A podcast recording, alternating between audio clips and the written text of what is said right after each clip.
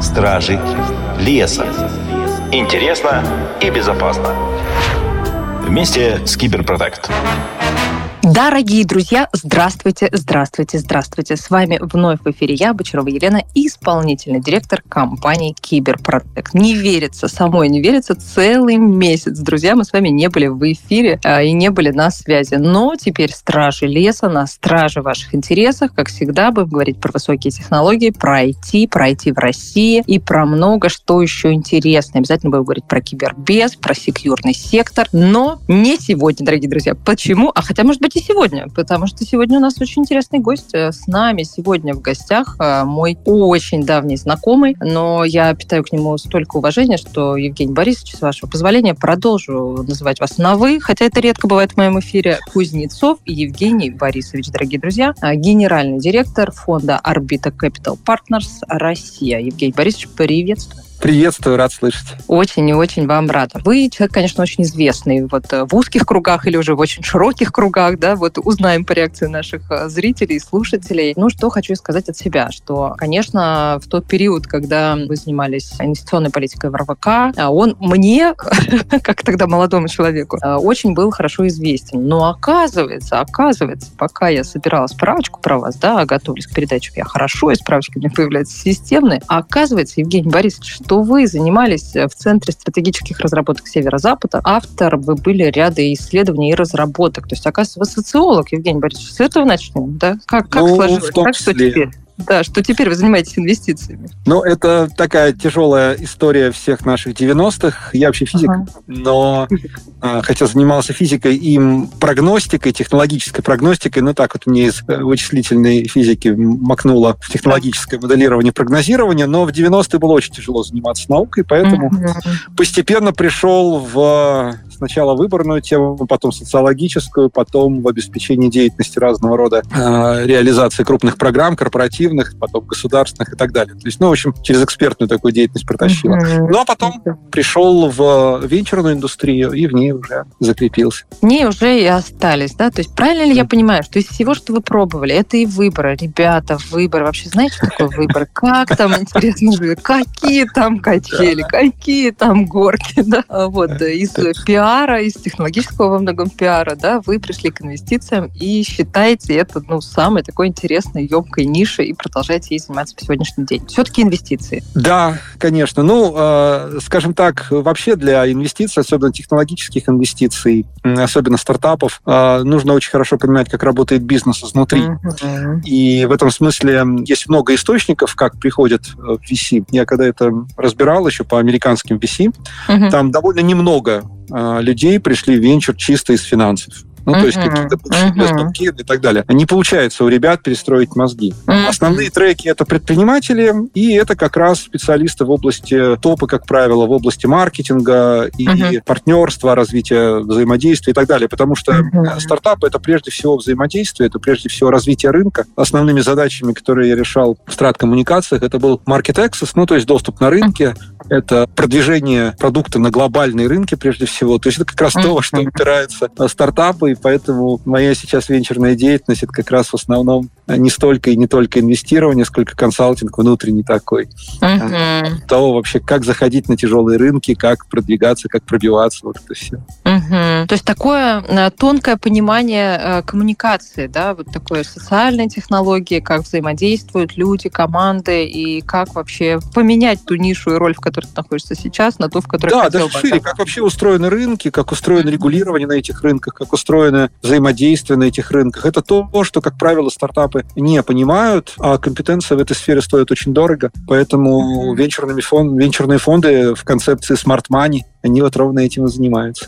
Угу. Евгений Борисович, ну не могу не спросить. А, вот э, много выходит материалов сейчас о том, что бурный рост э, вот этого нашего айтишного рынка, да, рынка а, продуктового, все ему пророчат стагнацию. Почему? Тоже понятно, что раньше, э, ну, соответственно, сейчас мы живем в высоком тренде, ушли международные компании, пришли российские компании, и они сейчас замещают. Но будет ли вот эта молодая смена, будут ли новые технологии, не остались ли мы, так сказать, отрезанными от международного технологического плеча, сможем ли мы сами его здесь у себя внутри из страны вырастить. Вот кому как не вам, человек, который занимается инвестициями, а, соответственно, с днем завтрашним, а может быть и послезавтрашним, мне задать этот вопрос. Как вы смотрите на рынок наших стартапов, именно технологических стартапов? Ну, Россия остается, скажем так, прекрасной Э, стартовой площадкой в плане разработки, ну, создания талантов, прежде всего, потому что таланты у нас родятся действительно хорошо, хотя над этим тоже надо работать, э, не надо самоуспокаиваться, потому что каждый раз, когда страну покидает большое количество талантов, то система воспроизводства получает большой удар. Но, как ни странно, в России она возрождается и возрождается, есть что-то такое особенное, видимо, в нашем ДНК. Ну, я шучу, конечно, здесь дело не в ДНК, а скорее в культуре, в истории. В этом смысле здесь хороший потенциал. Но э, в России остается главная беда, главная проблема это, конечно, доступы на глобальные рынки uh-huh. и компетенции в области доступов на глобальные рынки. То есть умение, понимание, как вообще это работает, как вообще это делается, и, соответственно, понимание, как можно вообще эффективно заниматься технологическим предпринимательством и развитием бизнеса глобально. Вот это у нас с этим, конечно, все очень плохо, и здесь э, надо работать. А, а чего плохо? От того, что нет компетенции или нет амбиций, или вот эта вот выученная беспомощность, да, что сейчас геополитика такая, что на внешний рынок и не сунешься? То есть почему, в чем вы видите корень этого вопроса? Ну, тут все в один тесный клубок связалось, конечно же. То есть mm-hmm. дело и в компетенциях, и в физическом доступе. Но, конечно же, главная беда – это именно отсутствие опыта потому uh-huh. что это на самом деле только теоретически кажется, что все понятно. На самом деле доступ на рынке, особенно на рынке других стран, особенно на рынке экзотических всяких там локаций и всего прочего, это очень специфическая история, прям очень специфическая. И только кажется, что это какие-то простые вещи, про которые можно прочитать там три статьи, взяли, побежали. Uh-huh. На самом деле это годы и даже десятилетия опыта, причем и знаний, и навыков, вплоть в том числе коммуникационных, таких банальных, там, где, как, uh-huh. с кем а, поговорить, uh-huh. договориться, как вообще договориться договариваются люди друг uh-huh. культур, что они вообще имеют в виду, чем ты их невольно обижаешь. Это кажется смешными вещами, но это на самом деле рассыпает самые крутые сделки. Вот российский uh-huh. бизнес толком так и не сумел зайти в Индию, просто потому что до сих пор вообще не понимает, как там работает принцип uh-huh. взаимодействия, договоренности и так далее. Ну или в Китай там заходить научились, конечно, но очень-очень-очень ограничено. Вот, поэтому вот отсутствие такого опыта, он много десятилетий, он, конечно, ну, да. очень сильно мешает. Вот китайцам очень сильно в свое время повезло, а тем, что у них вот период такой вот глобальной изоляции коммунистической длился, ну, по большому счету, всего лишь около 30 лет. То есть там было одно потерянное поколение. А когда молодежь бросилась в бизнес, у них еще были живы дедушки, а, которые угу. еще помнили, как надо, и у которых были друзья там в Сан-Франциско или да, еще которые быстро взяли да, и это и протерли быстро... пыль. Да. да, да, да, и очень все быстро восстановилось. То есть они это потерянное поколение очень легко скомпенсировали. А у российского бизнеса было три потерянных поколения, и мы так и не научились действовать глобально. Это, это большая-большая беда страны, с которой надо работать. Я хотела побольше поспрашивать про ваш непосредственный портфель как инвестора. Да? Во что верите, во что инвестируете, как вообще сами описываете вот ту сферу, с которой вы работаете? Ну, как, в общем-то, большинство технологических э, инвесторов, мы стараемся инвестировать в те технологические рыночные процессы, которые сейчас наибольшим образом трансформируют глобальную экономику. Потому что венчур — это история про экспоненциальный рост, про быстрый рост, про угу. создание и захват новых рынков. То есть это не про какие-то там incremental innovations, про какое-то там, так сказать, постепенное улучшение угу. чего бы то ни было. Это прорывы, про изменения, про достаточно большую трансформацию. И сейчас, конечно, наибольшая трансформация связана с такими такими а, уже популярными темами, как развитие искусственного интеллекта, как массовый угу. при, приход робототехники, трансформация производства бизнеса в целом, совершенно новый там цифровой формат. Ну и второе мега направление, которое остается, это, конечно, климатическая трансформация, энергопереход, связанные с этим рынки электричества, энергомобилей, электромобилей и так далее. То есть это вот то, во что как раз мы активно инвестируем. А много сейчас а, таких вот стартапов, которые разрабатывают искусственный интеллект? Вот программа, может, э, помогает, да, стратегия развития развития искусственного интеллекта в России. Вот вчера с э, ужасом для себя обнаружила, что она, оказывается, с 2019 года работает, и в этом году уже заканчивается. А я вчера ее изучила только. Представляете? Ну, э, в России, конечно, много компаний, и Россия в этом смысле является одним из таких заметных в мире э, анклавов такого искусственного интеллекта. Хорошая математическая школа и большие традиции здесь, конечно, нам сильно помогают. Поэтому мы активно смотрим и компании, но есть, конечно, главная проблема, состоящая в том, что все хорошо комментирую как бы на уровне теории и моделей, но главное, эта история начинается при активном внедрении в практику, потому да. что там вот как раз начинается, так скажем, обратная связь, понимание, трансформация рынков и самое главное, трансформация бизнес-процессов и моделей управления, потому что искусственный интеллект, он в этом смысле другая логика организации, чего бы то ни было, и там надо менять да. модели управления и все на свете. А, и вот здесь сейчас начинается довольно большой процесс, когда рынок начинает впитывать угу. эти технологии. И а, вот тут уже надо, ну, как бы все рынки мерить по степени готовности. Готовности угу. и адаптивности. Тут сложно пока сказать, насколько наш рынок будет более э, адаптивен, чем, например, там, европейский там, или какой-то угу. другой. Но понятно, что уже есть лидеры, это американские и китайские, потому что там правительство прикладывает именно огромные усилия именно к адаптивности. Угу. Надо сказать, что недавно правительство России приняло очень интересный ряд а, решений об активной интеграции, ну, имплементации медици... и в медицину, и в деятельность да. крупного бизнеса, то есть прям поручения надавали и так далее. Ну, важно, чтобы это все превратилось не в формальные какие-то отписки, как да. бывало в прошлом, а в какие-то конкретные практические решения. А, если получится, то у нас отличные перспективы, потому что, еще раз говорю, команды отличные, у нас сразу несколько стартапов, которые эту тему активно развивают. Да, здесь есть э, вот э, то, на чем мы заканчивали с вами эфир, да, про прошлый, то, как мы начинаем, мне нравится по тону гораздо больше, поэтому тоже верю в искусственный интеллект, верю, что это одна из прорывных технологий, mm-hmm. вот, и, и в том числе он работает и в нашем софте, и даже маркирован в реестре отечественного ПО особым знаком, вот, поэтому слежу, слежу за треком и очень mm-hmm. в него верю. А вот если говорить про второе направление, которое вы тоже затронули, это климат,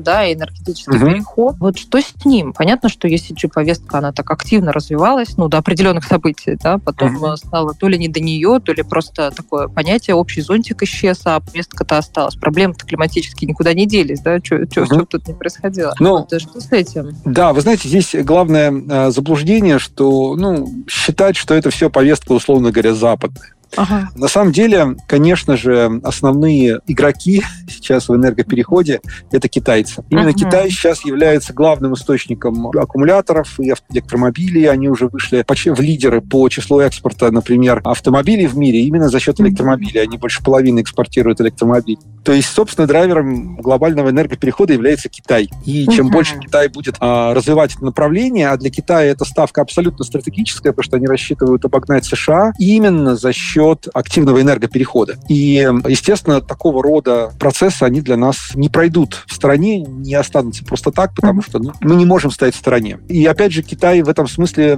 трансформирует все мировые энергопроцессы, потому что, например, они уже отказались а, от экспорта технологий в области строительства, например, угольных электростанций, потому что предпочитают экспортировать солнечные электростанции. То есть они уже начинают навязывать всему миру, развивающимся странам прежде всего, свою модель э, энергетики, потому что ну, им невыгодно, у них они не торгуют ни углем, ни да. нефтью, ни газом, а им выгодно, чтобы все переходили да. на установки. Да. да. А, а как мы тогда, если с искусственным интеллектом здесь плюс-минус все понятно, то вот здесь как будто бы не так много у нас технологических стартапов, которые... Да, тут все, конечно, значительно хуже, потому что многие там годы, десятилетия эта тема игнорировалась. И все время в РВК вот пришлось много uh-huh. копий сломать на эту тему, но не удалось нам переубедить Минэнерго uh-huh. и так далее. А вот сейчас постепенно в этом направлении поворачиваются в основном компании, прежде всего. Пока еще госпрограмм активных на эту mm-hmm. тему нет. Но этот поворот, ну, скажем так, пока еще декларативен. Mm-hmm. И ну, будем, конечно, смотреть, э, будем активно в этом участвовать. Компании, которые этим активно занимаются, в России есть. А у нас тоже под инвестициями сразу несколько проектов э, в области там, и электромобильности, и суперконденсаторов и всего прочего. Uh-huh. Вот. Но э, здесь как раз еще в большей степени все будет зависеть от, как это сказать, ну, активности. Да, от активности, конечно, да. То есть насколько государство будет активно это поддерживать, промотировать, включать во все необходимые а, инструменты и так далее. Действительно, было такое ощущение, что все, с Западом поругались, можно, так сказать, по утрам зубы чистить, но я еще раз говорю, это не, не западная повестка уже. То есть китайцы очень настойчиво объясняют всему миру, что надо кататься на электромобилях, потому что э, склетенные аккумуляторы, они китайские, а вот нефть, она чья угодно.